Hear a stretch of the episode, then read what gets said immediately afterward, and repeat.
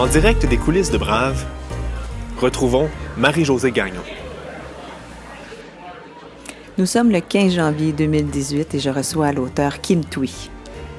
Celle qui connaît un succès planétaire a décidé de braver le froid et les trottoirs enneigés de Montréal pour se poser chez Brave.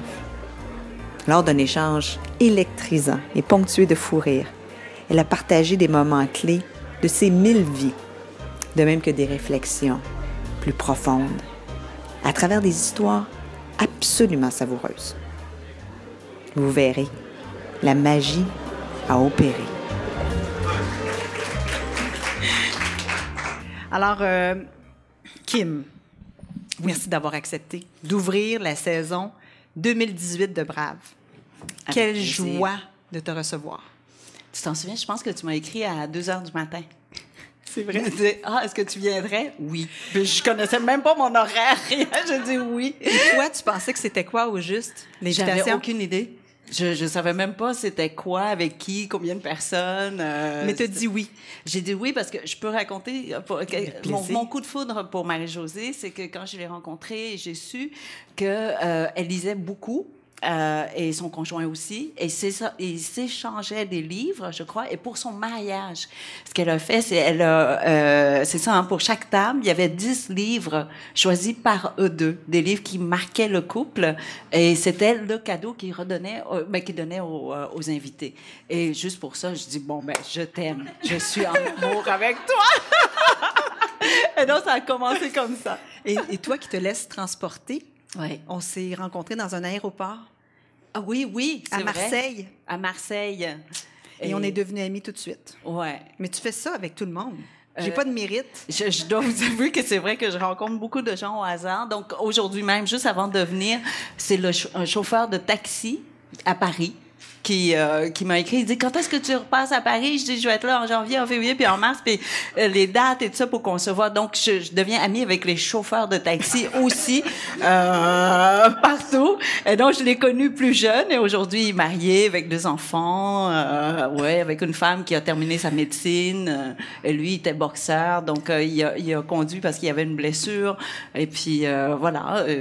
c'est, Mais toi, tu dis, j'ai remarqué que tu disais oui probablement 100 fois pour le nombre de fois que tu disais non. Euh, je pense que je dis jamais non. En okay. fait, en, en, vietnamien, il y a presque pas le... On ne dit jamais non. Quand c'est non, ben on, on sourit. on fait aller de la tête oui, euh, oui, mais mais mais mais il y a pas de non. Donc quand mes parents m'appellent pour euh, que j'aille manger chez eux par exemple, puis que je veux pas ou je peux pas, ben j'ai ah tu sais ce soir euh, parce qu'il y a telle chose et donc il faut qu'on qu'on se trouve des excuses, mais mais le non ne ne se prononce pas en fait. Et j'ai appris en fait c'est la c'est Michel Rivard qui m'a qui m'a enseigné ça, ben qui a confirmé en fait, euh, euh, cette, euh, cette idée de dire oui. D'abord parce que dans le... Il y a beaucoup de, de, bateaux qui ont coulé, comme vous savez, pendant les Boat People. Et il y a un mythe qui circule à l'intérieur des Boat People. Il dit que quand il y a un naufrage, ceux qui réussissent à survivre, très souvent, c'était ceux qui ne savaient pas nager ou sinon des tout petits bébés, parce qu'il y avait des bébés qui se retrouvaient sur la plage sans des parents. Et donc, moi, personnellement, j'ai rencontré un homme qui a retrouvé son bébé sur la plage après un naufrage en mer. Et, euh, donc, évidemment, c'est un mythe, c'est pas vrai. C'est toujours mieux de savoir nager, mais euh, parce que quand on sait pas nager, ben, on se laisse transporter par la vague.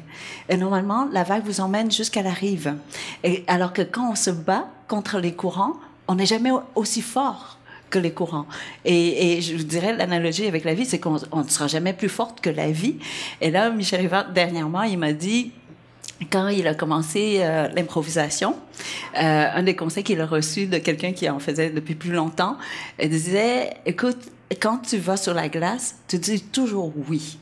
Alors, si tu pars au départ avec l'idée que, bon, on reçoit le sujet et puis on s'imagine un scénario, et par exemple, si lui se disait que, ah, je vais être un médecin euh, qui se retrouve dans un boucher, et qui va sur la patinoire et que l'autre partie a parlé avant, elle a considéré comme étant plutôt un, un boucher dans un parc ben dis oui, ne résiste pas, n'essaye pas de retourner au scénario de départ, tu ne vas pas réussir.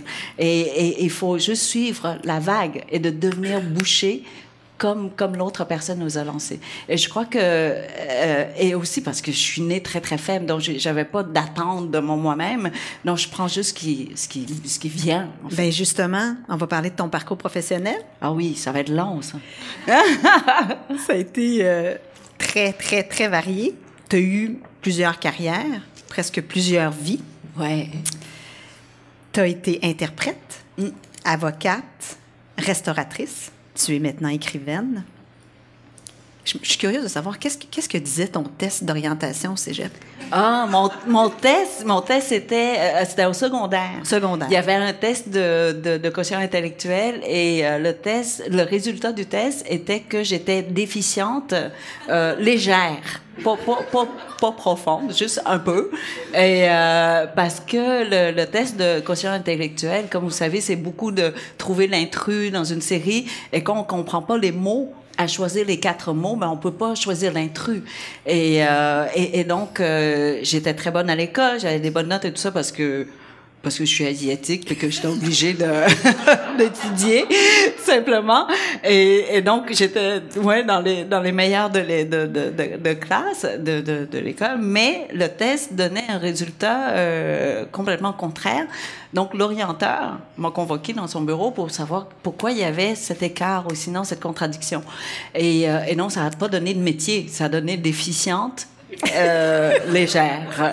Et donc, c'est ça. Et je dois vous avouer que j'ai jamais refait un test de quotient intellectuel parce qu'aujourd'hui, j'ai pas d'excuses pour dire je comprends pas les mots, puis d'un coup que le résultat est encore déficient. Alors, non, j'évite le... je veux pas savoir si je suis vraiment déficiente ou si c'est un problème de français. Mais toi, qu'est-ce que tu voulais devenir quand tu avais justement 17, 18 ans? Je n'avais pas de rêve euh, comme tel. Je vous dirais, quand je venais juste euh, d'arriver, c'était en, euh, en avril, et puis en septembre, on, m'a envoyé dans une classe régulière, et la prof a assigné la meilleure élève euh, comme accompagnatrice pour moi. Elle, s'appelait Joanne. Et le rêve de Joanne, c'était de devenir chirurgienne. Donc, elle me disait ça, j'aimerais devenir chirurgienne. Je savais pas ce que ça voulait dire chirurgienne. Donc, elle est allée dans les livres, dans les dictionnaires pour me montrer c'était quoi chirurgienne et tout ça. Et je pensais, ben, je, je crois que ben, j'avais bien compris, en fait. Et donc, pendant tout mon secondaire, mon rêve, c'était de devenir chirurgienne. Parce que Joanne l'avait dit. Alors, j'ai volé son rêve, en fait. Parce que quand, euh, quand on ne sait pas, quand on n'a pas de connaissances, on peut pas rêver. Et je vous donne un exemple. J'avais jamais rêvé d'aller dans l'espace. Euh, je, parce qu'il fait froid, puis je sais pas, ça flotte et je, je, je comprends pas trop. Donc, j'avais jamais ce rêve-là jusqu'au jour où j'ai eu la chance de m'asseoir autour d'une table avec euh, Julie Payette. Et évidemment, évidemment, Julie Payette, elle doit avoir cinq cerveaux dans la tête. Et donc, après la rencontre, j'étais très intimidée. Et là, on s'en allait et tout le monde était parti, sauf elle et moi. J'étais derrière elle et je marchais très lentement parce que je voulais pas rentrer dans le même ascenseur qu'elle. Euh, non, mais tu sais, quand on est à côté de quelqu'un de très intelligent, on réalise à quel point on est idiot et tout ça. Donc, je dis, j'ai pas besoin de confirmation. Donc, euh, je, je, je l'ai laissé partir avant moi. Je marchais lentement, mais évidemment, elle était très gentille, donc elle a gardé la porte ouverte. là, j'étais obligée de rentrer. Et là, elle m'a dit, euh, et, là, c'est ça. Donc, tout de suite, dans ma tête, j'ai dit, comment faire? Parfois, la meilleure défense, c'est l'attaque. Et donc, euh, j'ai dit, je vais, je vais lui poser une question, puis s'arrête là. Hein? Elle va répondre, puis on va être rendu au rez-de-chaussée, puis ça, ça va finir. Et donc, je lui pose la question la plus niaiseuse qui n'existe pas. Je dis, alors, qu'est-ce qui vous manque de l'espace? je m'entends dire ça, je dis non mais t'as quel âge, t'as quel âge? Et, euh, et là sa réponse était magnifique. Elle disait qu'elle était la seule femme de son équipe évidemment dans, dans les airs, ben, dans les airs je sais plus où, en tout cas en haut. Et euh, elle disait que la, la le matin, quand elle, faisait ses toilettes, elle demandait à l'équipe de lui donner un peu d'intimité euh, pour qu'elle puisse se déshabiller complètement. parce que quand on est euh, quand on n'a aucun vêtement sur soi et qu'on ne touche à aucune paroi, euh, la peau ne reçoit plus aucun stimuli. Et quand la peau ne reçoit plus aucun stimuli, on ne sait plus où est son corps. On ne sait plus où, où arrête notre corps. Et donc, elle dit que cette sensation-là est vraiment très unique.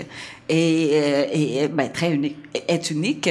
Et, donc, elle rêve de retourner dans l'espace juste pour pouvoir revivre cette sensation-là. Et là, de, depuis, ben, je rêve aussi d'aller dans l'espace, d'être tout nu. Et je pense que les seins se tiennent tout seuls, je crois. Non, mais pas, Mais là, il y a un lien, là. Oui, mais j'ai pas, eu le, j'ai pas eu le temps de lui demander.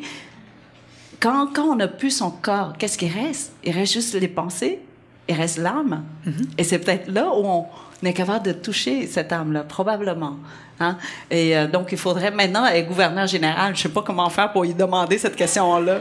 Alors, est-ce que les saints tiennent et est-ce que vous trouvez l'âme? c'est ça. Mais là, il y a peut-être un lien entre ton rêve d'aller dans l'espace et les sciences pures que tu as fait au cégep parce que je ne voyais pas de lien. Ah non, les sciences pures, c'était une obligation de mes parents. C'était, c'était la négociation de, de dire, ben, OK, on, euh, je devais faire les sciences pour que, par la suite, si je voulais aller ailleurs, je pouvais aller ailleurs. Évidemment, pour eux, euh, ils visaient la médecine, ben, dans la communauté vietnamienne, euh, le, le, but premier, c'est de devenir médecin. Euh, le deuxième, quand on est moins bon, c'est médecine dentaire. Quand on est vraiment moins bon, pharmacien. Et puis ceux qui sont mauvais, ben, c'est des ingénieurs. les ingénieurs trouvaient pas de blonde. Euh, non, mais vous voyez pourquoi? Parce que quand on ne maîtrise pas très bien la langue, et qu'on s'en va en médecine, on est moins désavantagé parce que on doit apprendre une nouvelle terminologie de toute manière. Et donc, on se sent un peu moins désavantagé, euh, désavantagé que si on allait en droit, par exemple. Et, si on ne maîtrise pas la langue, euh, c'est très difficile de se rattraper. Donc, il y a un écart. Et, et, et, et en plus, le, le, la médecine, ben, il y avait un, un travail garanti avec un, un salaire garanti, alors, que le droit, on n'avait pas de modèle.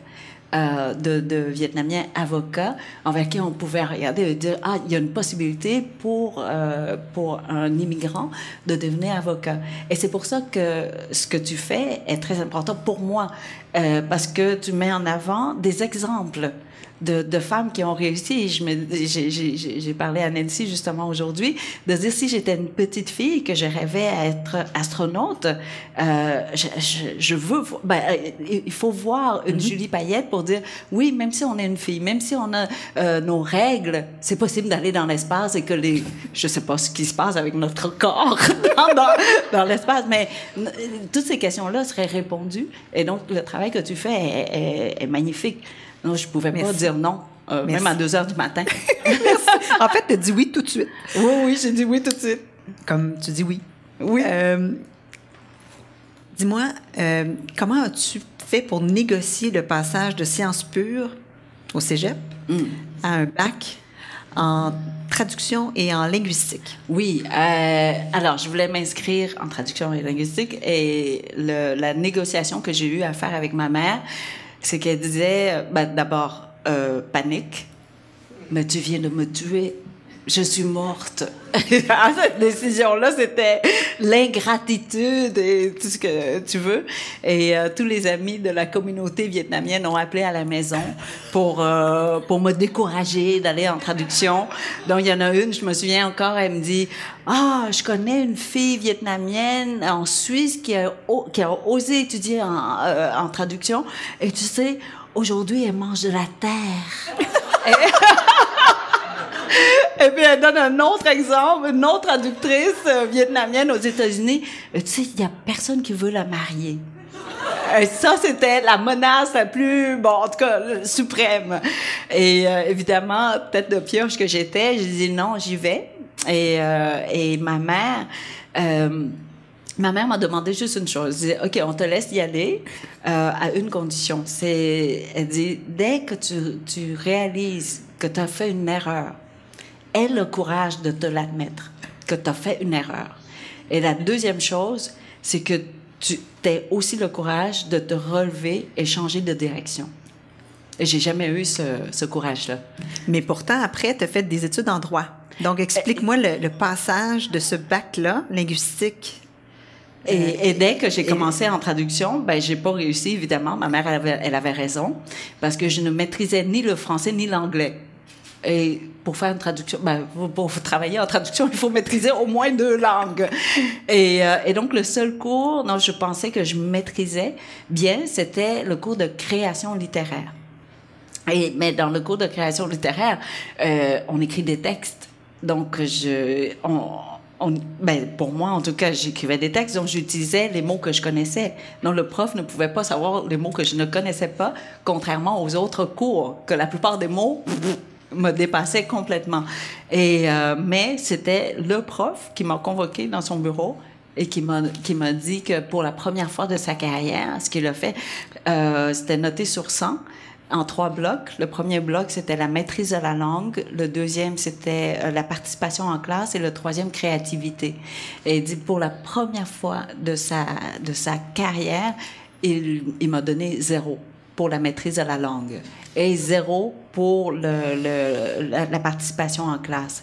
Et je remercie encore aujourd'hui ce, ce professeur-là qui a eu le courage de me dire la vérité. Parce que c'est pas facile de dire à quelqu'un que tu es nul Hein, quand, est-ce qu'on peut regarder dans les yeux de quelqu'un? Il y a très peu de professeurs qui il y a font très ça. Peur. Il, y a, il y a très peu. On, on, va juste donner zéro, puis on, on la laisse, euh, on la laisse couler. Et, euh, et moi, je suis restée et j'ai eu mon bac tout simplement parce que je voulais pas retourner à la maison et dire à ma mère qu'elle avait raison. Ah, c'est impossible à cet âge-là de dire que sa mère avait raison. Et j'ai eu beaucoup de camarades qui m'ont qui m'ont aidé pour traverser. J'ai eu ce diplôme-là, mais là, j'avais la note de passage vraiment sur la peau des fesses. Euh, et, et, donc, je savais que je pouvais pas travailler comme traductrice. Euh, et là, mes notes étaient trop mauvaises pour retourner en sciences. Donc, mes frères ont dit, ben, va, va, va en droit pour remonter ta moyenne. Et je ne sais pas par quel miracle l'Université de Montréal m'a accepté. C'est ça. Aucune idée. C'était difficile rentrer en droit, je me souviens. Ben, je savais pas. On a le même âge. Hein? Ben on a oui. le âge. Je, je sais exactement à cette époque-là, c'était difficile. On a des avocats, ben oui, il y avait des, des tests d'admission, il y avait tout ça, mais je ne savais pas que c'était difficile.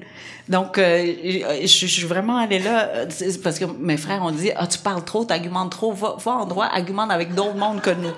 Et donc euh, c'est pour c'est pour cette raison-là que je suis allée en droit, mais sans vouloir, sans penser que je pouvais devenir avocate. Et, et travailler chez Stikeman Elliott, quand ah, même. Ça, ça aussi, c'était une chance, euh, ben, un hasard, un pur hasard, parce que je, c'est ça, je savais pas que j'allais devenir avocate et euh, je travaillais beaucoup en même temps que le droit. Je faisais peut-être 100 heures par semaine en interprétation en même temps que, que le droit.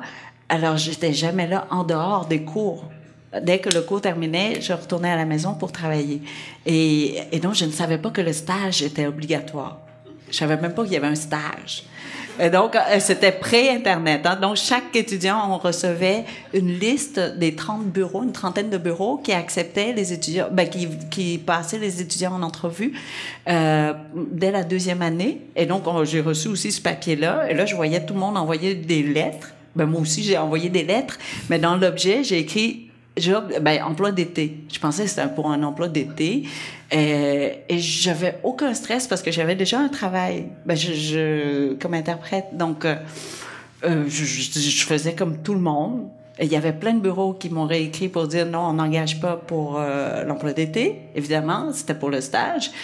Et il y en a neuf qui m'ont appelé en entrevue en première ronde.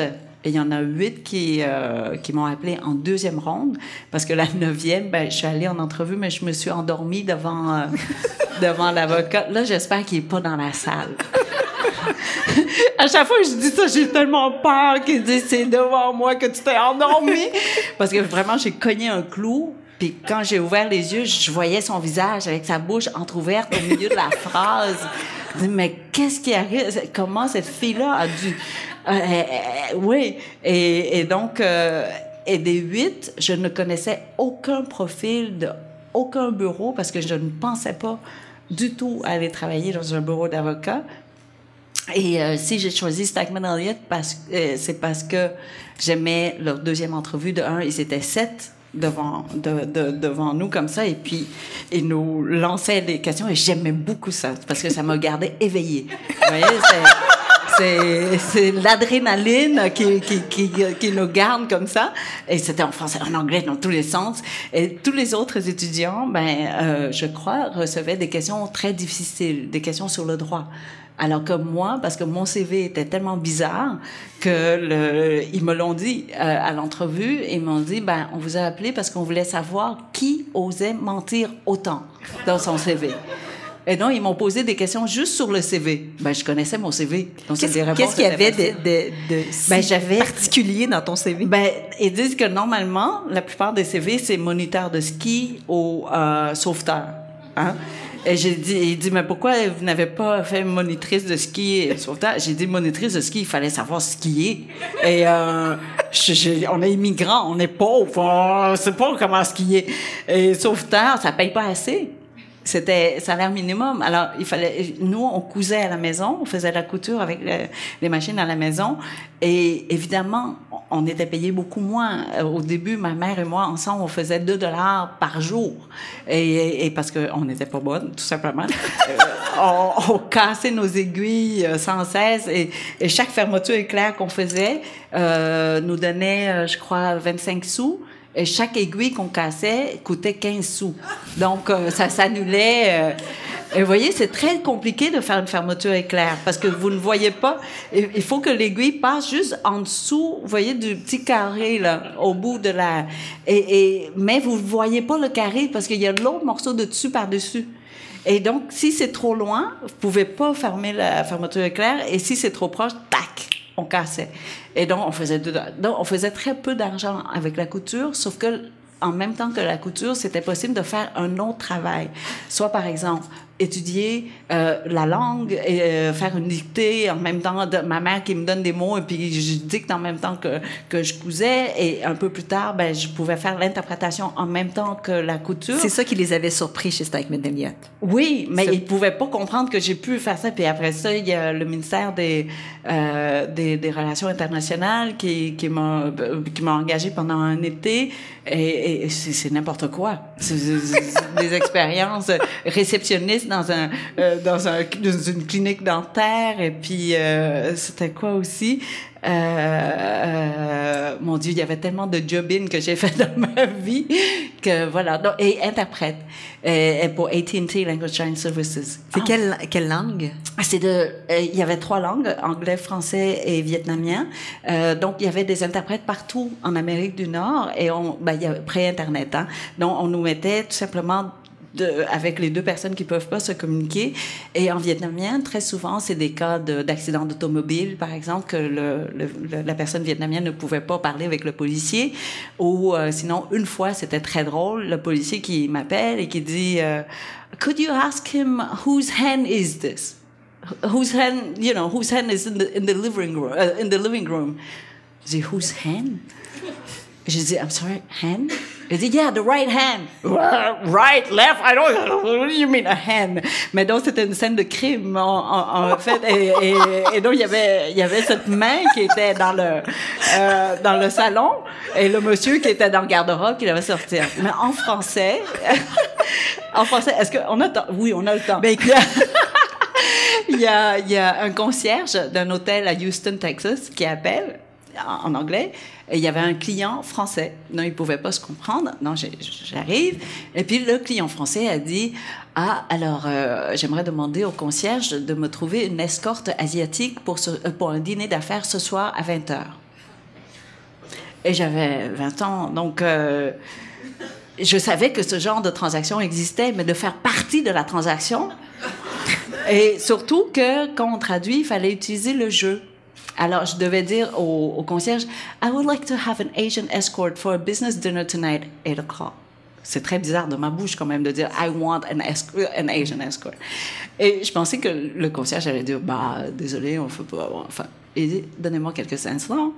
Il revient et me dit, I'm sorry, we're out of Asian tonight, but we have a Somalian, a Russian. la liste était longue. Et donc, je note. Et je redis au, au- au client français, bon, alors ce soir, nous n'avons plus d'asiatiques, mais nous avons une somalienne. Et alors, le, client a dit, non, si vous n'avez pas d'asiatique, je n'en prends pas, merci beaucoup, au revoir. Et, et vraiment, je, suis restée quand même, bon, enfin, c'était surprenant. Et, euh, mais j'étais un peu flattée qu'il voulait Asian. C'est- c'est- moi. Et là, cinq minutes après, vous voyez, le client ne savait jamais où est-ce qu'on était. Euh, Et on n'avait pas de nom. On était Interpreter 109 pour moi. Et, euh, et donc, et normalement, le client ne peut pas demander un interprète spécifique. Mais là, ils ont demandé Interpreter 109. Alors, le bureau chef m'a appelé, a dit on reste en ligne avec le client qui te redemande. Et je pensais que j'avais mal fait mon travail. Donc, j'ai oui, et c'était le monsieur français. Il dit alors, j'aimerais vous inviter à dîner ce soir 20h. La suite, Kim, s'il? Ah, est-ce que je vous donne la suite? Ben oui.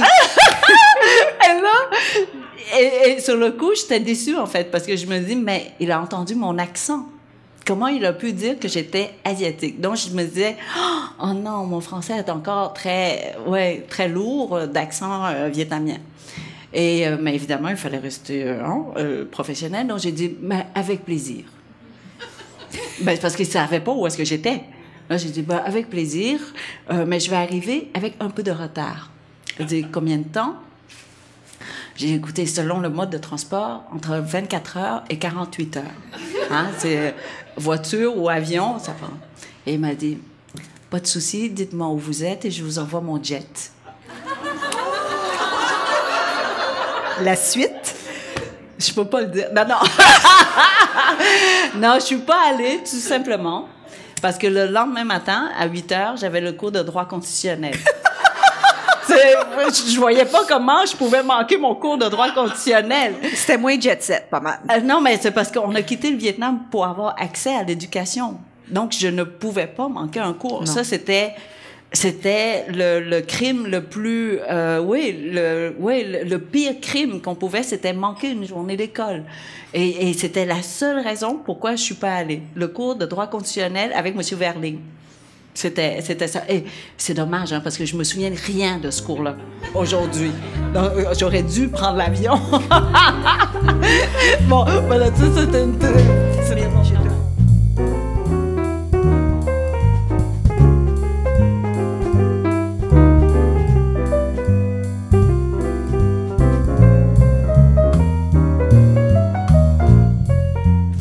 c'est ça. Puis j'ai choisi Stagman Elliott parce que le premier intervieweur était tellement beau.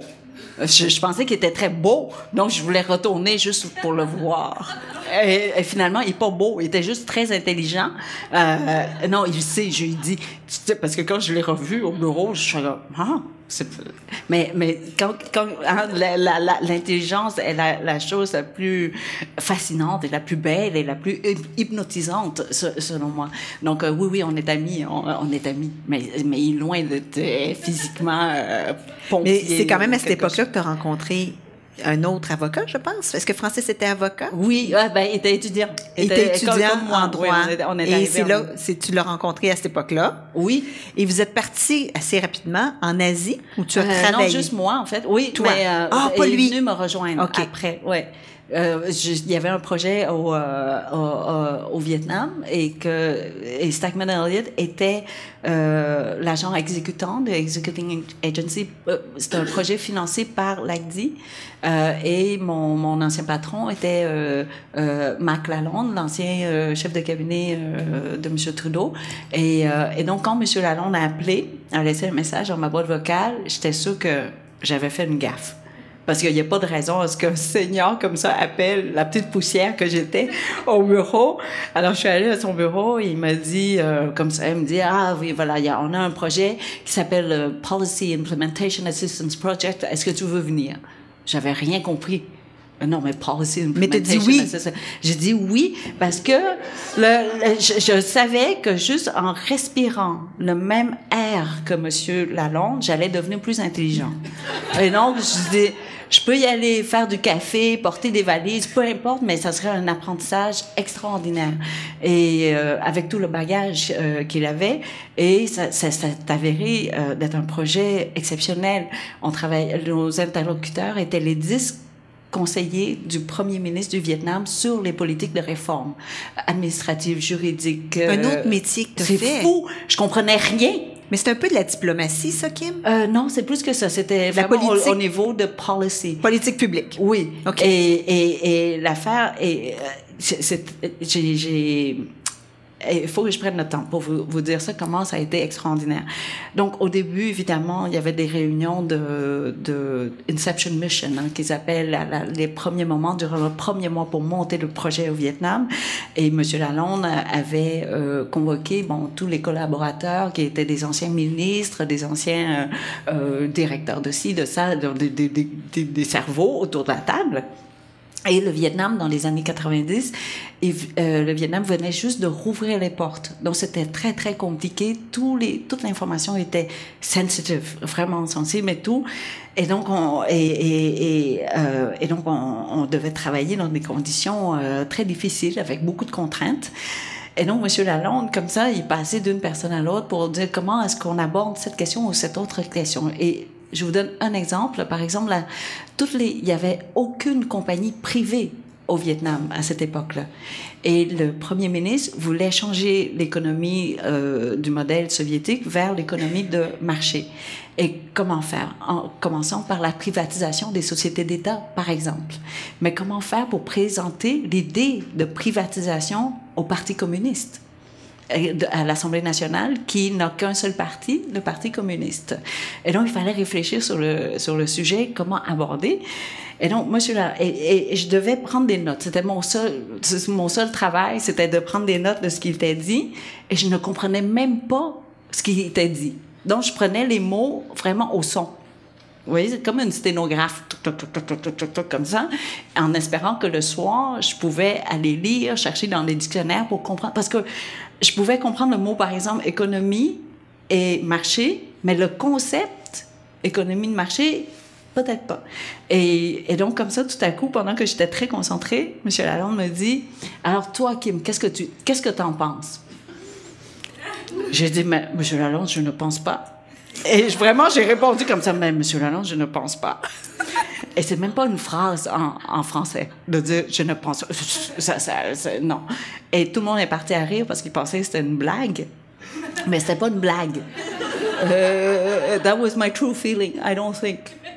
Et euh, donc, aujourd'hui, ben, il est devenu vraiment mon deuxième père. Et, chaque fois qu'il appelle, maintenant, il dit Est-ce que tu as commencé à penser? Je dis Non, pas plus. Et au bout d'un mois, mon autre patron, c'était euh, un des anciens présidents de la Bourse de Montréal, André Saumier. Et euh, M. Lalonde me l'a présenté comme étant une des trois personnes les plus intelligentes qu'il n'avait jamais rencontrées de sa vie. Là, j'ai dit Ben, non. et au bout, au bout d'un mois, j'étais, avec mes deux chefs et j'ai dit, voilà, je démissionne. Il dit, mais qu'est-ce que tu vas faire? J'ai dit, je veux retourner à l'école, je veux aller étudier en histoire, en économie, en musique, en art, en, euh, pour pouvoir comprendre. Et il m'a dit, si vraiment tu veux connaître tout ça, si tu veux avoir toutes ces connaissances-là, ben c'est ici. Alors, kick yourself and get up to speed.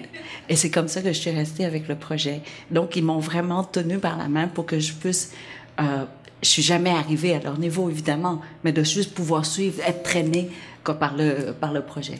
Et, euh, et c'est comme ça que j'étais au Vietnam. Et Francis, qui était pas... Euh, ben, était un chum, je sais pas comment on dit ça. Oui, quelqu'un comme ça. Et euh, il, est, il, est, il voulait voyager de toute façon, donc euh, c'était facile, convenient pour lui que je sois déjà au Vietnam. Donc il est venu et puis voilà. Et là, tu as fait une pause euh, professionnelle? Oui, oui, parce Tu que es allé, t'es allé vivre à- en Thaïlande?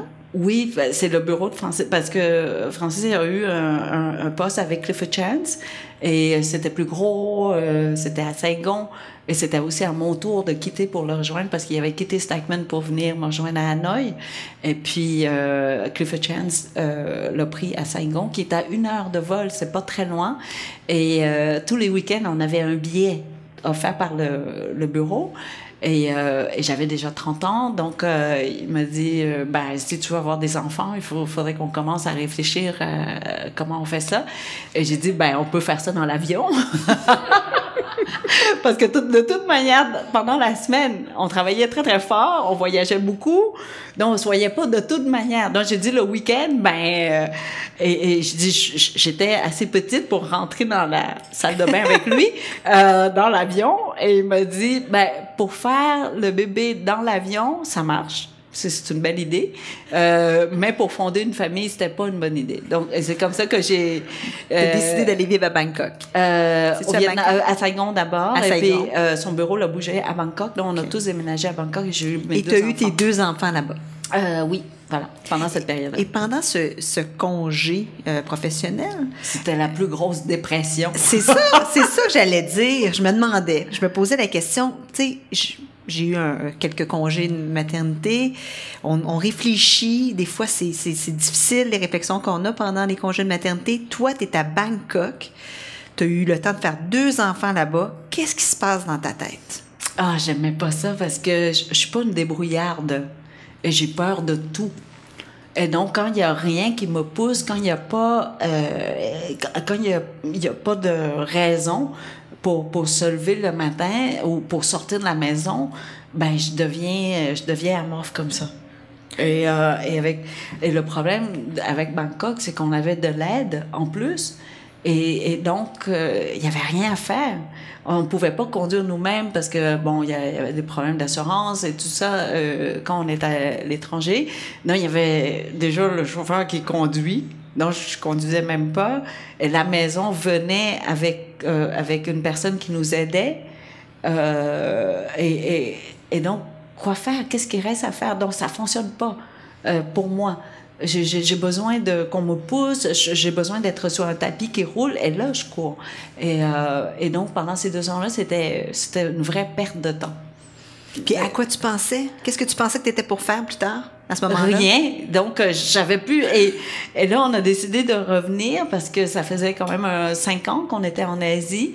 Et, euh, et veut, veut pas, bon, enfin, il fallait, si, si on restait plus longtemps, on n'allait plus repartir parce que euh, on perd nos, réflexes, on perd nos, nos, nos, habitudes nord-américaines. On a décidé de revenir.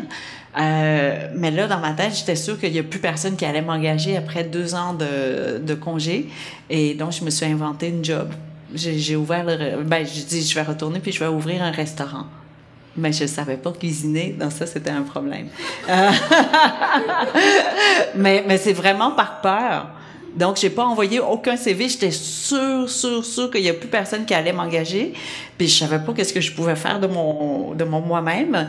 Et donc, j'ai dit, ben, je vais aller cuisiner. Mais Kim, t'es drôle. C'est vraiment drôle ce que tu viens de dire, mais pensons-y deux secondes. Ouais. Tu t'ouvres un restaurant. On sait comment oui. C'est tout un investissement. Mais je savais pas, c'est l'ignorance totale. Oui, mais tu dis en plus que tu ne sais pas cuisiner. Mm-hmm. Moi, j'ai été manger à Runam. Ouais. C'était absolument exquis. Et comme cadre, c'était fabuleux. Comment quelqu'un comme toi, sans aucun talent, peut réussir quelque chose comme ça? Ben, Qu'est-ce qui est arrivé? Il faut... Euh, c'est l'ignorance, hein, vraiment la base de, de, tout ça. Et euh, comment vous dire, quand je pensais vraiment pouvoir engager un chef. Et que moi, je faisais juste dans la salle. Genre l'ambassadrice du restaurant? Oui, parce qu'au Vietnam, ma famille qui est restée derrière, euh, on, est, on vient d'une famille euh, de, de, politiciens, je vous dirais. Donc, après la, après la, après la guerre, euh, quand le Nord a gagné contre le Sud et tout ça, on était du côté des perdants, donc nécessairement, euh, on ne pouvait plus euh, être en politique. Et, et, se recycler et tout ça. Et donc, euh, la famille qui est restée derrière se sont recyclés en restaurateurs. Et grâce à un, Italien qui est arrivé à un moment donné et qui a proposé à ma cousine, parce qu'il parlait euh, euh, français et anglais, ben, dans la famille on parlait français et anglais, donc pour les étrangers c'était plus, plus facile ce, ce, premier contact. Et donc il y a ce, cet Italien qui est arrivé à Saigon, un diplomate, qui a dit à ma cousine, ah, on ouvre euh, parce que la, pizza ou je sais pas lui manquait. Non, il dit ouvrons un restaurant italien. Donc, ils ont ouvert un pizzeria, le premier euh, au Vietnam, avec la gelato et tout ça. Donc, ils envoyaient le personnel vietnamien pour aller apprendre euh, à faire la crème glacée et tout ça. Et, c'est devenu un grand, grand, grand succès. C'est devenu une chaîne, en fait, au Vietnam. Et, euh, et donc, ma, cou- ma cousine s'est retrouvée dans la restauration, toute la, famille. Et donc, quand j'étais là-bas, euh, ils n'avaient pas encore ouvert à Hanoï. Et dès que je suis arrivée, ils ont dit Ah, maintenant que tu es là, on ouvre à Hanoï. Et là, je, fais une petite parenthèse. Fukuyama, l'économiste, a écrit que, vous voyez, en Asie, euh, la confiance se fait euh, dans la famille. Donc, euh, c'est pour ça qu'il il est très rare que vous avez des, des grandes compagnies euh, chinoises qui durent longtemps. Parce que rendu à la deuxième ou la troisième génération, ben, la descendance n'a pas le même, le même feu hein, pour, ou le même talent pour euh, gérer les compagnies. Contrairement au Japon, qui est différent, où il y a un sentiment d'appartenance euh, à, à différents groupes, euh, donc une, une autre mentalité complètement. Donc au Vietnam, c'est vraiment la mentalité chinoise, euh, ben, ou- ou- oui, et, euh, et donc on fait confiance seulement euh, à des membres de la famille. Et moi qui ne connaissais mais rien en restauration, elle dit maintenant que tu es à Hanoï, on ouvre à Hanoï. Je, je sais pas comment. Elle dit tout ce qu'on te demande, c'est d'aller manger. Et, donc, j'allais manger au resto et je, faisais rapport de ce qui se faisait. Puis évidemment, quand j'avais envie d'essayer un nouveau plat, ben, je rentrais dans la cuisine et puis je parlais avec le chef et on le faisait. Et, donc, pendant, après cinq ans, on, on fonctionne selon le rythme asiatique. Et donc, quand je suis revenue ici, je pensais que c'est la même chose, que j'allais juste manger et puis dire au chef, oui, alors, euh, faites ça plat. et, et c'était pas du tout la réalité nord-américaine. T'as t'as eu les deux mains dedans. Oh mon Dieu, les deux mains, les deux pieds, la tête, euh, tout ce que vous voulez, parce que c'est moi qui lavais le plancher, qui débouchait les toilettes, qui, euh, qui cuisinait. Bon, enfin, c'était... Parce que on- à 35 places, c'était impossible. Les revenus sont, sont pas assez... Ben, il faut être Joe Beef ou autre, euh, mais, mais notre, euh, nos prix à nous, c'était vraiment... euh, je dirais même, je sais pas, euh, très bon marché. Absolument. D'ailleurs, c'était les clients qui changeaient le prix. Euh, donc, ils y allaient, puis ils effaçaient le prix, puis ils augmentaient le prix, parce qu'ils disaient que euh, à ce prix-là, j'allais fermer le resto. Eux, ils étaient capables de calculer. Et ils ont dit, t'as même pas assez d'argent pour payer ton staff. Alors, ils changeaient de prix de temps en temps. Donc, euh, on, avait, on avait des nouvelles, ben c'est ça, des gens qui payaient plus. Tu devais avoir l'impression à cette époque-là que tu creusais quelque chose, là, que, que tu t'en allais nulle part. Là, Je m'en allais nulle part. Et, et j'avais l'impression que j'étais sur un- le dos du tigre. Et que si, si je descendais, le tigre allait manger, euh, allait me manger parce qu'on avait investi tellement d'argent. Et donc, plus je perdais de l'argent, plus je, plus je restais sur le dos parce que je dis ben l'année prochaine ça va mieux euh, ça va mieux aller parce que je vais apprendre le métier parce que ben non j'apprends pas. Je, suis une mauvaise femme d'affaires. Euh, je suis pas comptée. La caisse devait toujours avoir 300 dollars voyez de, de, de monnaie de billets tout ça. Et j'ai jamais réussi à, à compter la caisse pour 300 dollars jamais ça arrivait jamais Ça Donc, balançait pas. ça balançait pas. Puis les employés, quand je leur donnais la caisse, ils disaient que oh, le bordel. Pourtant, t'es une asiatique, je comprends pas. Exactement. C'est une fausse asiatique.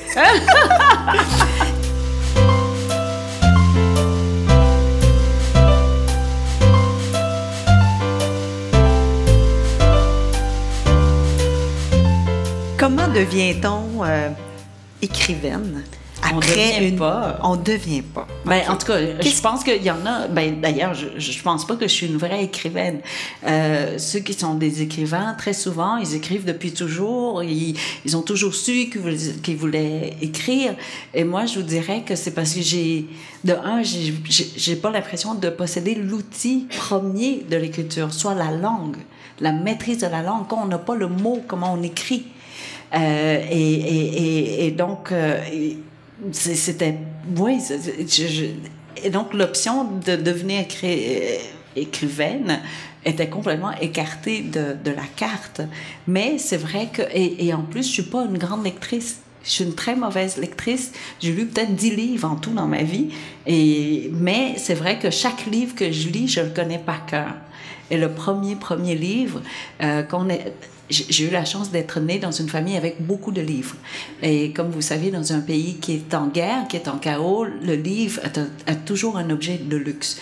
Euh, et encore aujourd'hui, au Cambodge, euh, avec Room to Read, un, organisme qui, euh, qui monte des petites bibliothèques. Quand on parle de bibliothèque, c'est vraiment une étagère avec quelques livres dessus pour des, coins très éloignés de notre planète. Et il y a un garçon euh, en deux, ça, c'était en 2016, je crois. On a découvert qu'il y avait un petit garçon cambodgien qui marchait de son village jusqu'au prochain village où on avait installé une petite étagère avec quelques dictionnaires, quelques livres. Il marchait comme ça pendant une heure et demie le matin et une heure et demie le soir pour aller recopier le dictionnaire page par page, parce qu'il n'en avait pas dans son village. Et on peut pas imaginer, quand on parle de aujourd'hui, avec tout ce qui existe, euh, ici, on doit choisir euh, l'auteur qu'on aime, le sujet qu'on aime, on, on, impose ça aux enfants, alors qu'ailleurs, encore aujourd'hui, le livre est un, est un objet de luxe. Et nous, euh, à notre époque, le livre était considéré comme étant un produit anti-révolutionnaire, anticulturel, antipatriotique, donc c'était un objet de censure. Et encore aujourd'hui au Vietnam, rue est peut-être dans, dans 27 pays maintenant, euh, mais n'existe pas au Vietnam. Euh, parce qu'il y a, y a des, des, euh, des éditeurs euh, vietnamiens qui nous ont écrit, mais ils ont dit on va devoir enlever les pages où je mentionne boat people. Et dans ce cas-là, ben, il reste pas grand-chose de ce livre-là parce que déjà, il n'y a pas beaucoup de mots, euh, il n'y a pas beaucoup de pages, donc euh, il resterait vraiment juste la couverture. Mais, euh, mais donc, la, donc le livre, j'ai eu la chance d'être née dans les livres, euh, mais le, livre devenait un outil de persécution après, après la guerre, dans notre cas à nous. Et donc, on a quitté, le dernier geste que j'avais, c'était de déchirer les livres pour les brûler et, euh, pour, pour, éviter la, persécution. Donc le livre euh, devenait presque comme un fantasme, vous voyez. Et quand on est arrivé ici, on n'avait pas de sous, donc on ne pouvait pas acheter de livres. Et le premier livre qu'on a acheté, c'était en 82, 83, je crois, de Marguerite Duras, L'amant. Et ce livre-là, euh, mon oncle, qui a sept ans de plus que moi, euh, il parlait déjà français avant d'arriver, donc il pouvait progresser beaucoup plus rapidement. Euh, il a décidé qu'on partait et qu'on achetait ce livre-là parce que c'était le premier livre euh, qui parlait du Vietnam pour nous. Un Vietnam qui était romantique et romancé. Ce n'était pas le Vietnam en feu et en sang. Euh, hein, c'était pas le pays qu'on avait, qu'on, qu'on, qu'on ben, c'était pas la, l'image du pays qu'on avait.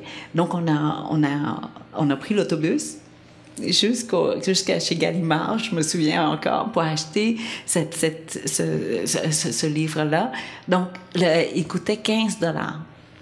Et pour nous, 15 dollars, de un, ça prenait beaucoup de temps pour faire 15 dollars, mais deuxièmement, 15 dollars pouvait euh, nourrir notre famille au Vietnam pendant euh, au moins un mois. Et, et au Vietnam, l'économie ne fonctionnait plus. Il y avait plus de salaire comme tel. Vous souhaitiez travailler, mais pour recevoir des privilèges, hein, de, des privilèges, les droits d'acheter du riz, d'acheter de la viande. Vous savez, dans les années les plus difficiles au Vietnam, dans le nord du Vietnam, chaque famille recevait par mois, par famille, 100 grammes de porc, soit une boulette de viande, euh, une boulette d'hamburger euh, par mois. Alors, et, ça, il fallait un carnet de famille et tout ça. Et donc, pour pouvoir survivre, il fallait de, l'argent de l'extérieur qui est injecté. Et, euh, et par exemple, le bonus à la fin de l'année, quand on travaillait pour une société d'État, c'était une chambre à air pour, de bicyclette. Et donc, pour pouvoir faire rouler la bicyclette, il fallait se mettre avec les voisins pour avoir deux roues. Sinon, on avait juste une, chambre à air. Et quand j'étais euh, en Pologne, il y, a, une lectrice qui est venue qui a dit Ah, tu sais, en Pologne, en ce temps-là, chaque année, en bonus, ma mère recevait un soutien-gorge pour la famille. Donc, toutes les filles, on, portait le même soutien-gorge, donc c'était une question de priorité. Qui avait une sortie importante cette journée-là, ben, avait le droit au soutien-gorge. Et puis les autres, mais sinon, on n'avait pas. Ouais. Est-ce que tu te souviens de ma question? Oui. Euh, Comment on passe de restauratrice à l'écriture? Oui. Et donc, ce livre-là, j'y reviens, j'y reviens. Ce livre-là, on l'a lu ligne par ligne, mot par mot, ponctuation par ponctuation, euh, pour que mon oncle m'explique pourquoi euh, ce livre-là était extraordinaire. Et je vous dirais, ça, c'était mon, ma, ma- mon, le, le premier moment euh, de littérature française pour moi. Tu avais quel âge? J'avais 15 ans. Et donc, l'âge de l'héroïne dans, la, la- dans le livre. Et, euh, et pour ma mère, les dictées étaient obligatoires parce que la dictée nous permet d'apprendre la structure de la langue. C'est comme si on, on- on voyait la charpente euh, de la langue. Donc, il fallait faire la dictée parce qu'on doit faire l'analyse logique, grammaticale, syntaxique et tout ça pour pouvoir bien écrire, pour ne pas faire de fautes. Et la troisième chose qu'elle voulait qu'on fasse, c'était apprendre par cœur. Parce que quand on apprend par cœur un texte, on apprend la musicalité de, de, de la langue. Euh, je vous donne un exemple. La langue vietnamienne est monosyllabique. Là, Marie-Josée, elle dit « je suis tannée ». Kim, tu dérapes complètement. Non, mais, mais, mais, mais, tu vois, c'est ça. Euh, Je, je, je sais pas comment contacter ça, mais la, la, la- la- le vietnamien est monosyllabique. Est-ce que je pourrais être concrète? Oui, il reste cinq minutes. Tu laves le plancher à rue de Nam. Hum, Tu débouches les toilettes à rue Ouais. de Nam. hum. Et quelques mois plus tard, tu es en train d'écrire un livre. Non, ça, c'est parce que je m'endormais. Qu'est-ce qui s'est passé? euh, c'est parce que je m'endormais au feu rouge. C'est ça. Et, euh, et quand vous vous endormez au feu rouge, juste au feu rouge, pas pendant que je roulais, mais euh, c'est trop long. Euh, quand on me donnait plus que deux secondes, je m'endormais. Comme l'entrevue. Quand, quand on me bombarde pas de questions, je m'endors. Et, donc, quand vous vous endormez, ben, le pied devient plus léger, le frein se relâche, la voiture continuait tout seul. Et donc, j'ai eu quelques accidents de ce genre-là. Euh, et, euh, et donc, un des trucs que j'ai trouvé pour rester éveillé, au début, c'était de faire des listes. Alors, liste d'épicerie, d'abord, et après ça, euh, liste de verbes que je connaissais, la liste de, de pays que je connaissais, et la liste de couleurs que je connaissais. Bon, enfin, toutes sortes de listes. À un moment donné, il n'y a plus de liste. Et, euh, et donc, j'ai tourné le livre à l'envers, puis j'ai- écrit, je suppose. Mais à ce moment-là, c'était pas écrit, c'était juste de garder le- les hamsters en, en- ouais, actif. Mais, mais c'était, ça. Il n'y avait aucun rêve d'écriture euh, dans, dans, dans, cette entreprise-là. Et après, qu'est-ce qui se passe pour que ensuite tu décides de, de Ah, euh, peut-être ben, publier euh, un livre? Mon, mon, mon mari, un mois après, euh, euh, non, j'ai commencé à, à faire ces notes-là un mois avant la fermeture du resto. Et j'ai fermé le resto parce que c'était la fin du bail. Et, euh, et, et on perdait, ben c'est ça, comme mon mari disait, on devait payer pour que je puisse aller travailler gratuitement. hein. Donc il dit, soit tu transformes ça en organisme à but non lucratif, euh, de, de caritatif ou je sais pas trop quoi, ou on ferme. Et, et c'est comme ça qu'on a, ben, que j'ai fermé. Euh, je suis partie comme ça et, euh, et il m'a imposé un mois de punition à la maison. Euh, j'avais pas le droit de rien faire. Ben, il y avait quelques options sur la table pour aller travailler et il dit non, tu vas prendre un mois pour rêver à ta carrière de rêve. Je, je savais pas par où commencer, je sais pas comment rêver. Le dernier rêve que j'ai eu de façon, de façon vraiment consciente et, volontaire, c'était la constipation. C'est tout. C'était dans le camp de réfugiés. Ça, je voulais ce rêve-là tellement parce que euh, on, devait aller dans un trou qui était euh, dégueulasse et tout ça. Donc, mon rêve, c'était comment faire pour ne pas aller dans le trou. Et, euh, je pense que c'était un rêve très banal que tout le monde rêvait la constipation. Mais on avait tous la diarrhée chronique. OK, on revient à, Donc, à Longueuil. euh, voilà, désolé. et, et donc, co- comment rêver? Non, je suis juste restée comme ça, euh, à rien faire, puis à juste rentrer les notes que j'avais euh, manuscrites dans l'ordi, tout, tout, tout, tout, tout, tout, tout. Et puis... euh, Sinon, tu aurais dormi sans cesse. euh, Exact. Pendant un mois. Et puis, le- à la fin de la journée, quand, euh, quand mon mari revenait, il me demandait Et alors, qu'est-ce que tu as vu aujourd'hui? Qu'est-ce que tu as lu Et tout ça. Et j'ai dit Ah, Je vais devenir infirmière. et puis, le lendemain, ébéniste. banquier. Enfin, j'avais 30 métiers différents. Euh, donc, je, je, je mentais, en fait, parce que j'avais pas cherché. Tu faisais des blagues. Euh, là, c'était très sérieux. et puis un mois, et ça c'était au mois de juin. La, fin du mois était juin, et on partait en vacances. Et là, il voulait que, que ben c'est ça. Il, il m'a dit, ben non, on recommence pas à travailler maintenant, on va partir en vacances avant. Et puis, tu recommenceras à travailler après. Et puis là, ben, on est parti en vacances. Et après, euh, lui, il a pris un poste un peu plus exigeant au niveau, euh, avec plus de déplacements. Il dit, donne-moi un mois pour stabiliser. Et puis après ça, je rentrais euh, pour, euh, voilà, avoir les deux qui, qui travaillaient. Puis je vous dirais, rendu là, les fesses avaient déjà pris la forme du sofa.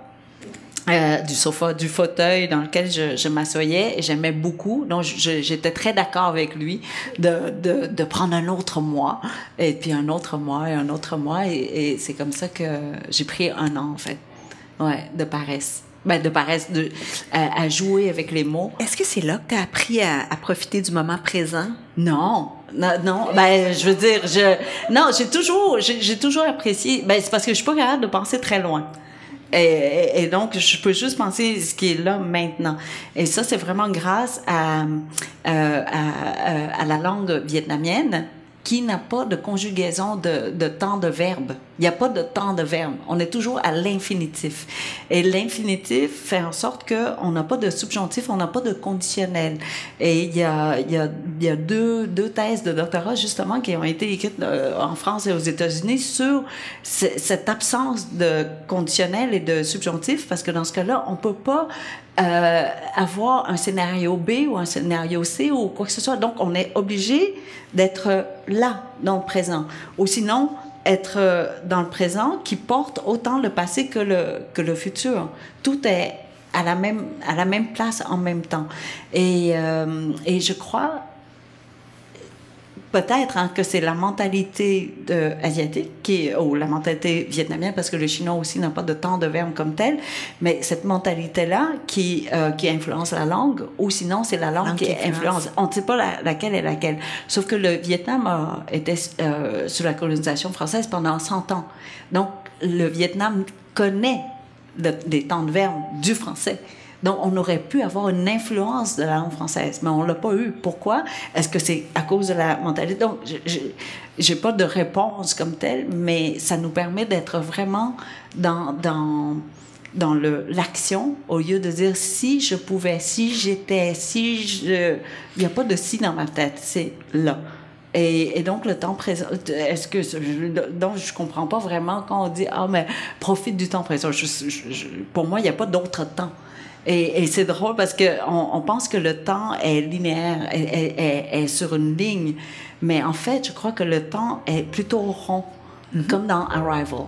Le temps est rond dans le sens où, même en français, on a le futur antérieur. Le futur antérieur. C'est pas possible sur une ligne. Il faut que ce soit rond. Et donc, je crois que le, le, le, le, le temps, pour, pour, euh, réellement, il est rond.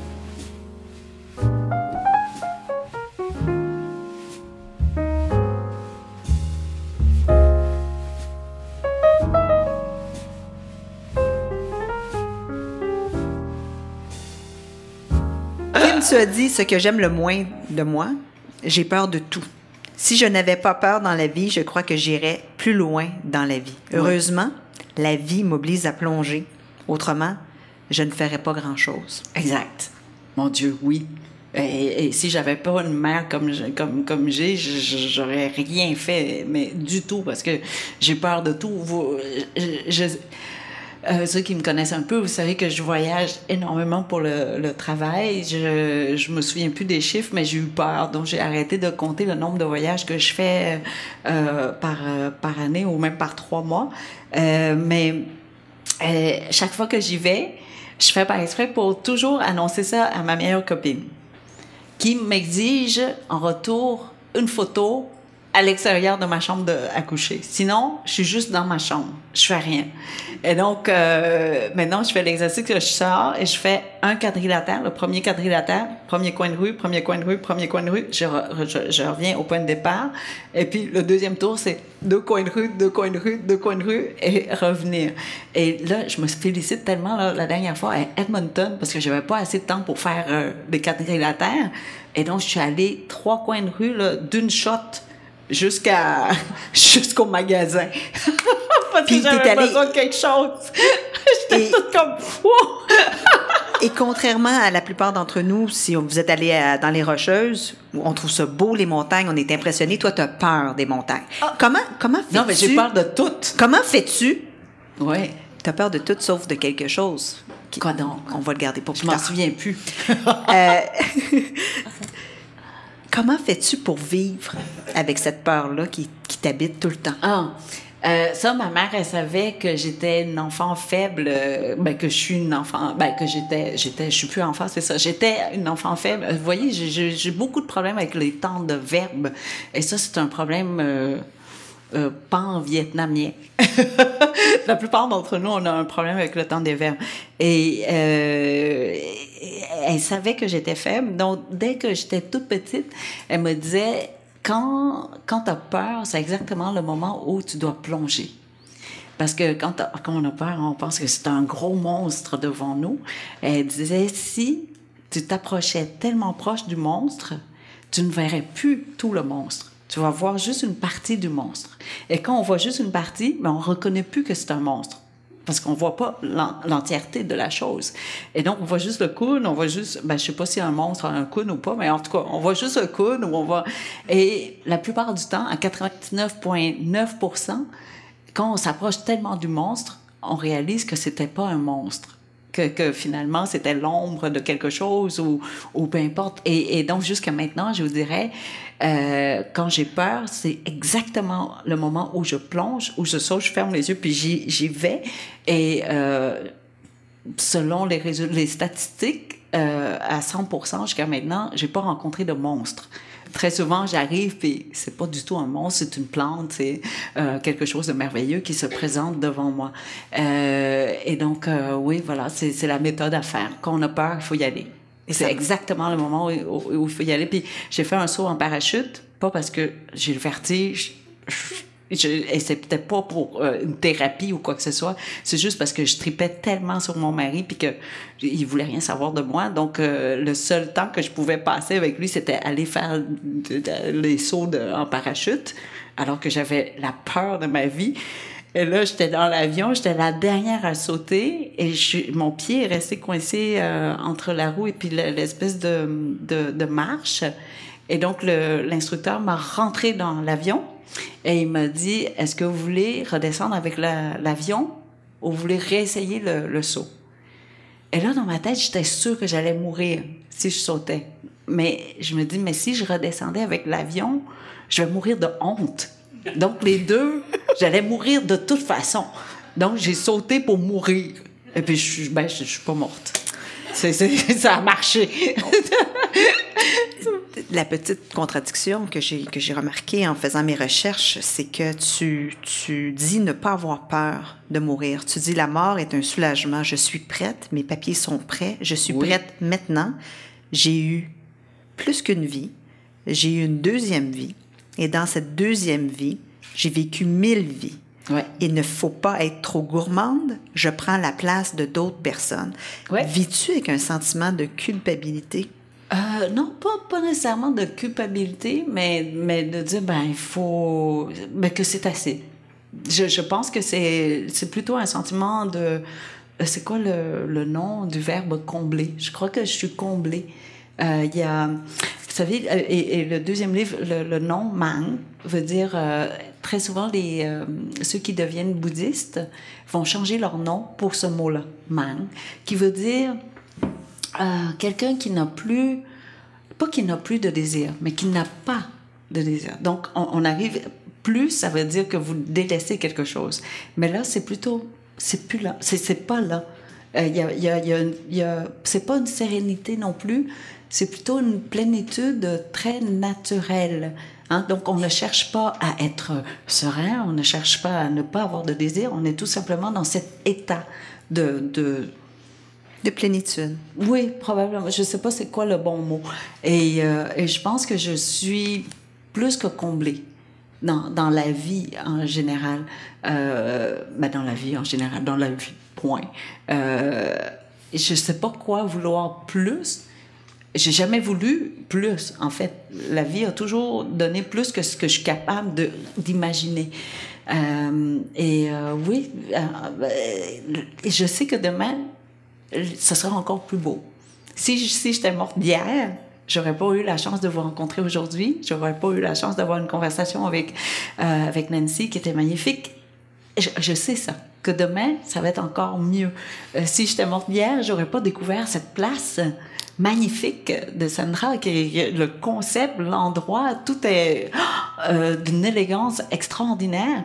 Je sais tout ça, que demain, ça va être encore mieux. Mais, mais c'est à l'infini. C'est comme aller dans un buffet. Il faut pour, arrêter. Et pourquoi pas? d'en mettre dans l'assiette. Et pourquoi pas? Hein, n'est-ce pas? Et pourquoi pas continuer? Ah, oh, je sais pas. Je sais pas si. Euh... Tu trouves ça exigeant? Tu as déjà dit ça. Je trouve vivre ça exigeant. exigeant. Oui. Euh, vivre, c'est peut-être la chose la plus exigeante de, de, de tout, euh, non? De, de juste, oui, d'être à la hauteur de la vie. Parce que la vie est tellement riche, elle a tellement à donner. C'est juste rentrer et, et je sais que c'était presque trop pour moi aujourd'hui de rentrer et vous dire mais il y a ça qui est beau, il y a ça qui est beau, là, ah, les, les, les, lampes sont belles, oh, la salle est belle. Tout ça dans la mémoire, pas seulement la mémoire, mais le cœur qui gonfle comme ça, qui dit oh mon Dieu, même le petit bol au milieu est magnifique. Mais je sais pas, ça, à un moment donné, ça va éclater cette patente-là. Ça, ça peut pas grandir encore plus, il me semble. En tout cas, nous, on apprécie beaucoup que tu sois là, Kim. Vous comprenez que j'avais 32 autres questions. Je reviens. Passionnantes. On va finir. Je vous, je vous annonce qu'on termine. Je vais terminer, Kim, avec toi, même si j'aurais continué bien, bien plus longtemps, avec notre questionnaire éclair brave. Est-ce que tu es capable de répondre à des questions en moins de, mettons, quatre phrases? Ah, ça, c'est difficile. En tout cas, non, mais tu, tu on va l'essayer. Comme on l'essaye. Il me donne juste cinq phrases par histoire. On pas plus que cinq, OK? On l'essaye. Cinq mots, c'est ça? Oh, pas plus que phrases. cinq phrases. Pas okay. plus. Ah, oh, c'est pas mal. Mais des courtes phrases. Oui. J'aime la pomme. Que fais-tu chaque matin pour te donner du courage? Ben, ça prend pas de courage. Bon, non, tu te lèves parce que euh, il y, y, a des choses à faire, il y a une responsabilité. Ben non, euh, non, oublie le courage. J'en ai pas de courage. D'ailleurs, je vous le dis, il y a un éléphant dans la pièce. Kim, Kim ne se considère pas comme courageuse. Non, mais c'est vrai. Puis elle a posé la question à mon mari, puis il a dit exactement la même affaire. Elle n'est pas courageuse. c'est vrai. Enfin. C'est quoi être brave pour toi? Euh, comme j'ai dit tout à l'heure, de dire la vérité même quand elle fait, même quand elle déplaît. À quel moment de ta vie n'as-tu pas été brave? Ah, tout le temps. tout le temps, je suis une poreuse. Je suis exactement le contraire. Et la vérité, quand je vous disais dire la vérité, c'est sa vérité, tout simplement.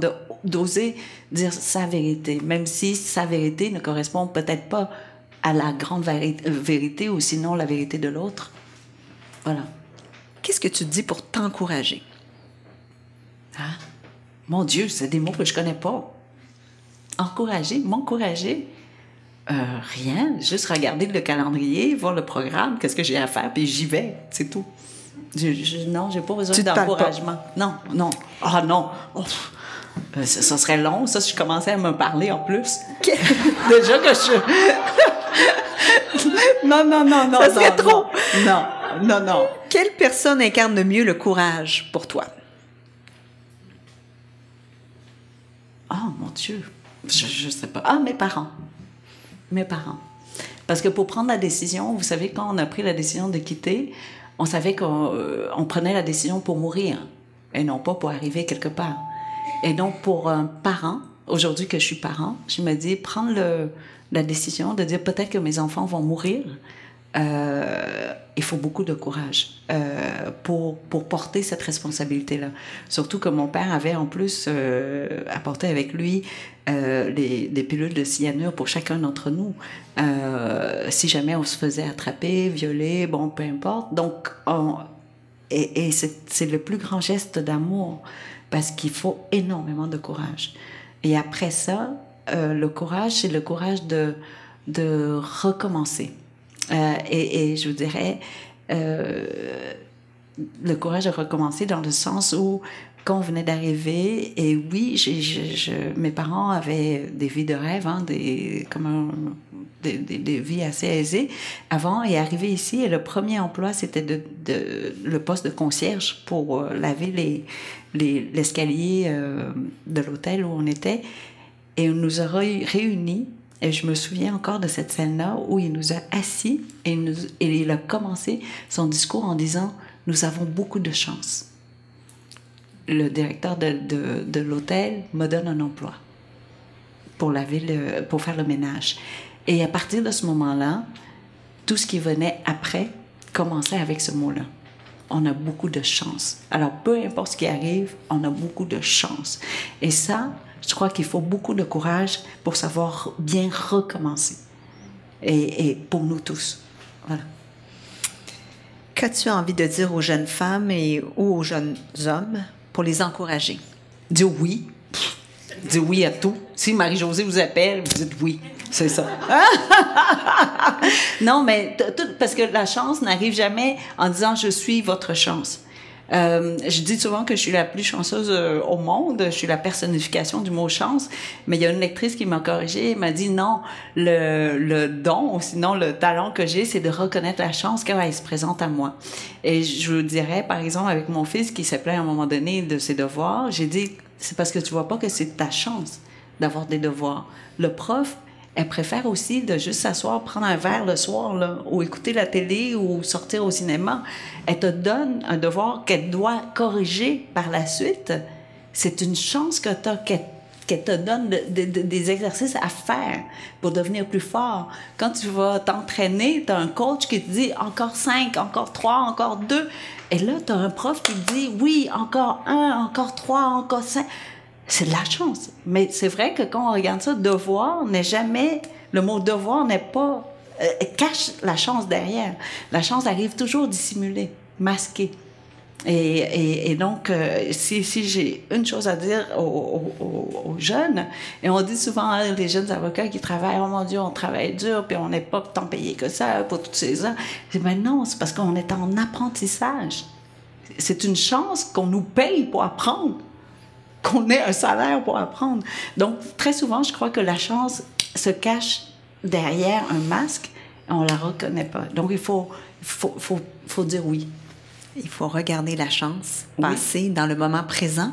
Oui, tout prendre. Rien tout prendre. passer. Dire oui. Kim, je te remercie infiniment d'être venue à Brave ce soir, d'avoir partagé tes histoires extraordinaires avec nous, de nous avoir donné des trucs aussi. Oh, J'espère. Plein de trucs. Ah, un grand, grand merci. Je pense qu'il va falloir qu'on se reprenne. Oui, quand vous voulez. Merci. Même en plein hiver. Merci.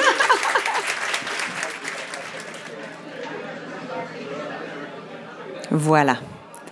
Alors que Kim vient de publier un livre de recettes s'intitulant Le secret des Vietnamiennes, j'ai l'impression de lui avoir soutiré son secret à elle. Le secret de Kim pour mener une vie extraordinaire. Voici la liste des ingrédients. Vivre le moment présent. Reconnaître la chance quand elle se présente. Ne pas trop se renseigner. Dire oui. Et puis, sauter, surtout quand on a peur. Vous aurez compris que nous aurions pu continuer à discuter pendant des heures et des heures. Lorsque notre entretien s'est terminé, Kim a souhaité nous raconter une dernière histoire, cette fois sur le rôle de l'art dans la vie. Alors, la voici. Écoutez bien. Vous ne serez pas déçus. c'est parce qu'on me demande souvent euh, quel est le rôle de la littérature, quel est le rôle de l'art, à quoi ça sert tout ça? Et je sais que dans la journée, ben dans nos, nos journées, on, court tellement, on n'a pas le temps de lire, on n'a pas, ou sinon on, on, prend pas le temps de le faire. Et, surtout, on se demande quelle est l'utilité de, l'exercice. Et, euh, et, je vous raconte cette histoire que je, trouve qui illustre parfaitement pourquoi on lit.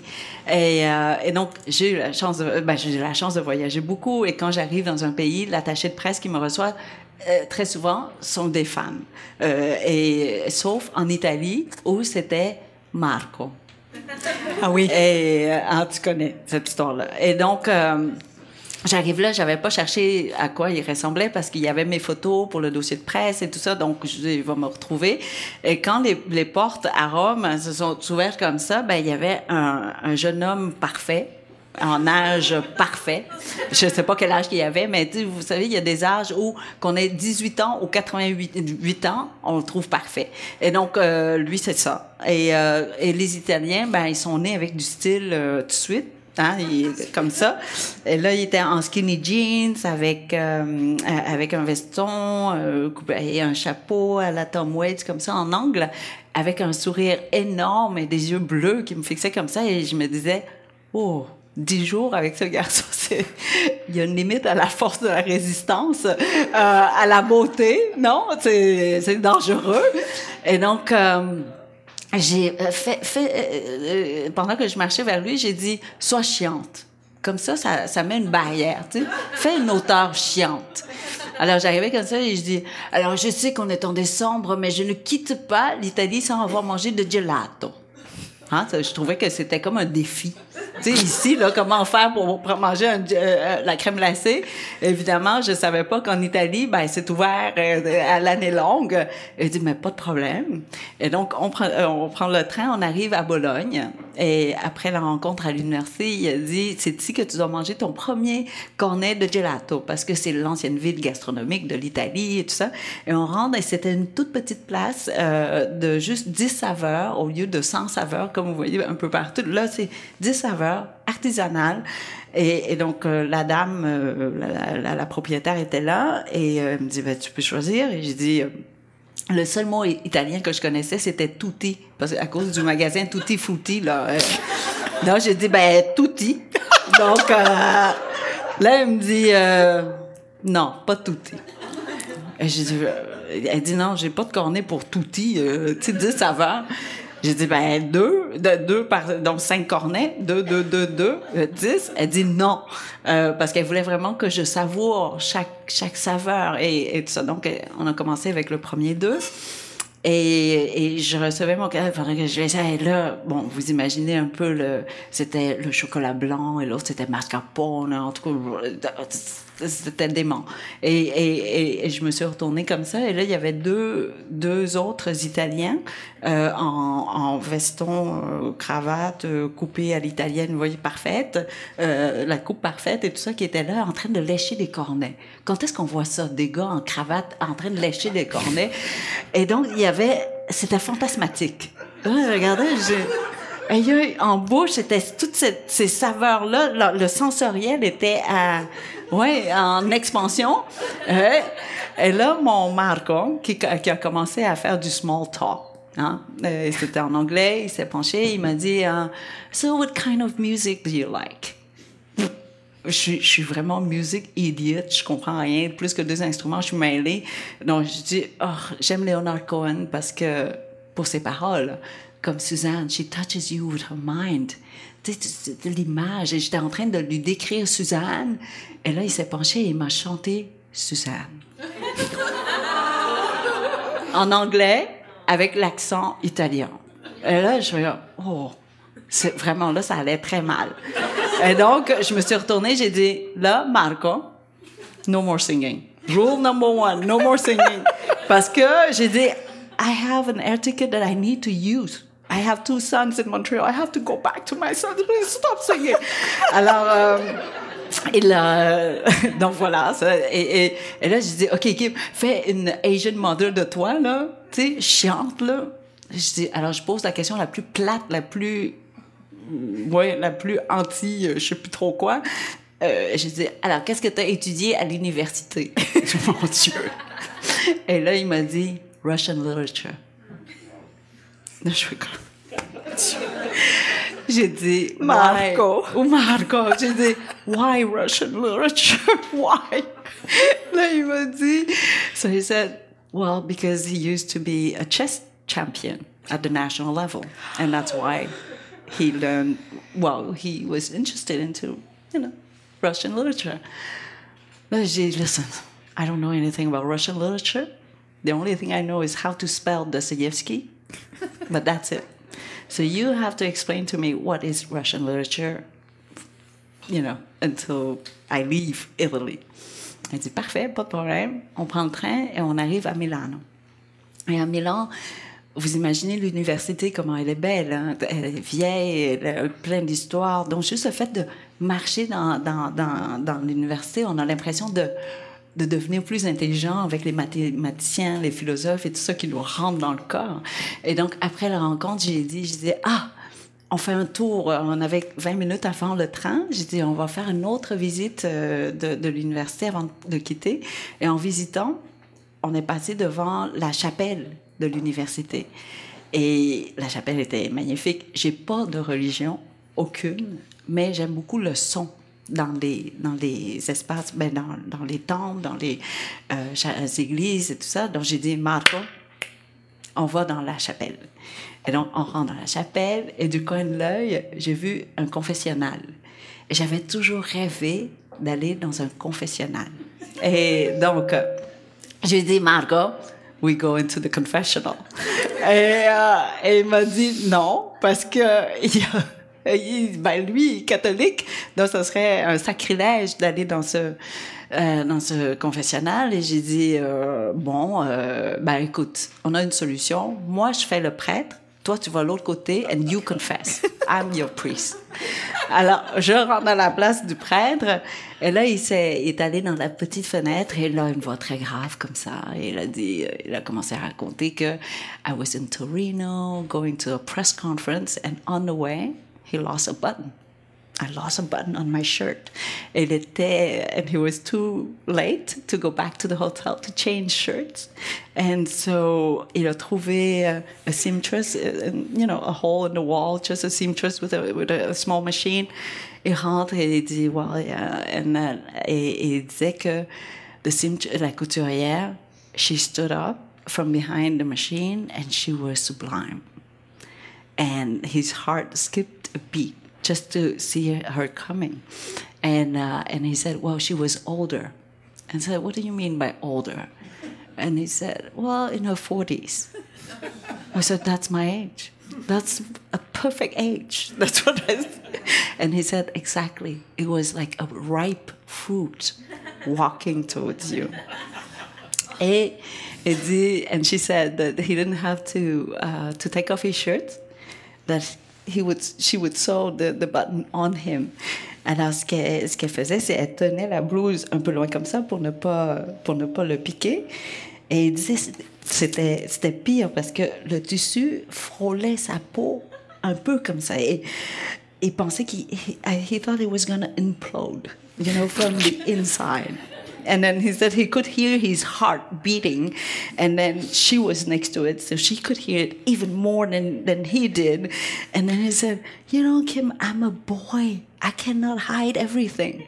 And she was just next to it, and I didn't know what to do. And, il était dans la douleur, quoi, d'avoir cette femme. Et soudainement, comme ça, c'était une journée, it was a very warm day. So she had this used cotton dress on, and it was so used that you, you, he could see the fiber of the fabric, and then the little prints uh, of flowers, you know, just hanging all on those threads. And her hair was up in a bun, and then all of a sudden he saw a drop of sweat rolling down on the side of her neck. And he said, This, this drop of sweat drew the line of adultery. And this is why uh, crime and punishment has been written, and this is all you need to know about Russian literature.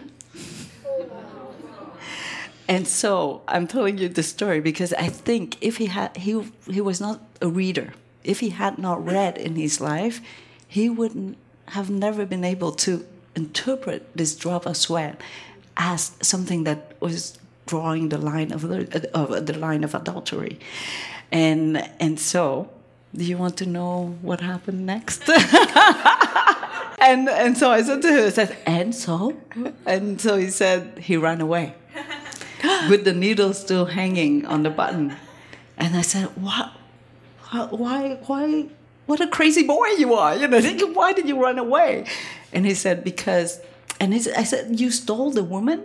You stole the needle and you didn't pay her? And you know like the whole shebang. And she's he said he did go back to to put the money in the crack and uh, at night.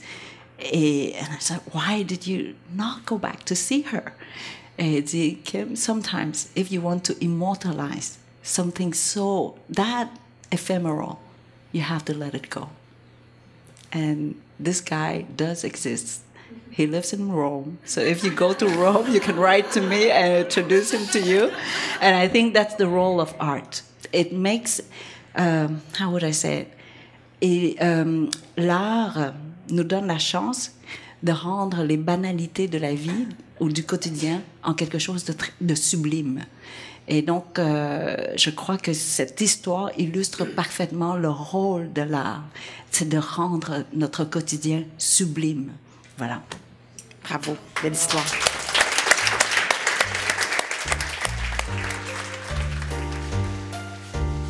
Brave, la série d'entretiens avec des femmes qui ont du cran, est une idée originale de Marie-Josée Gagnon.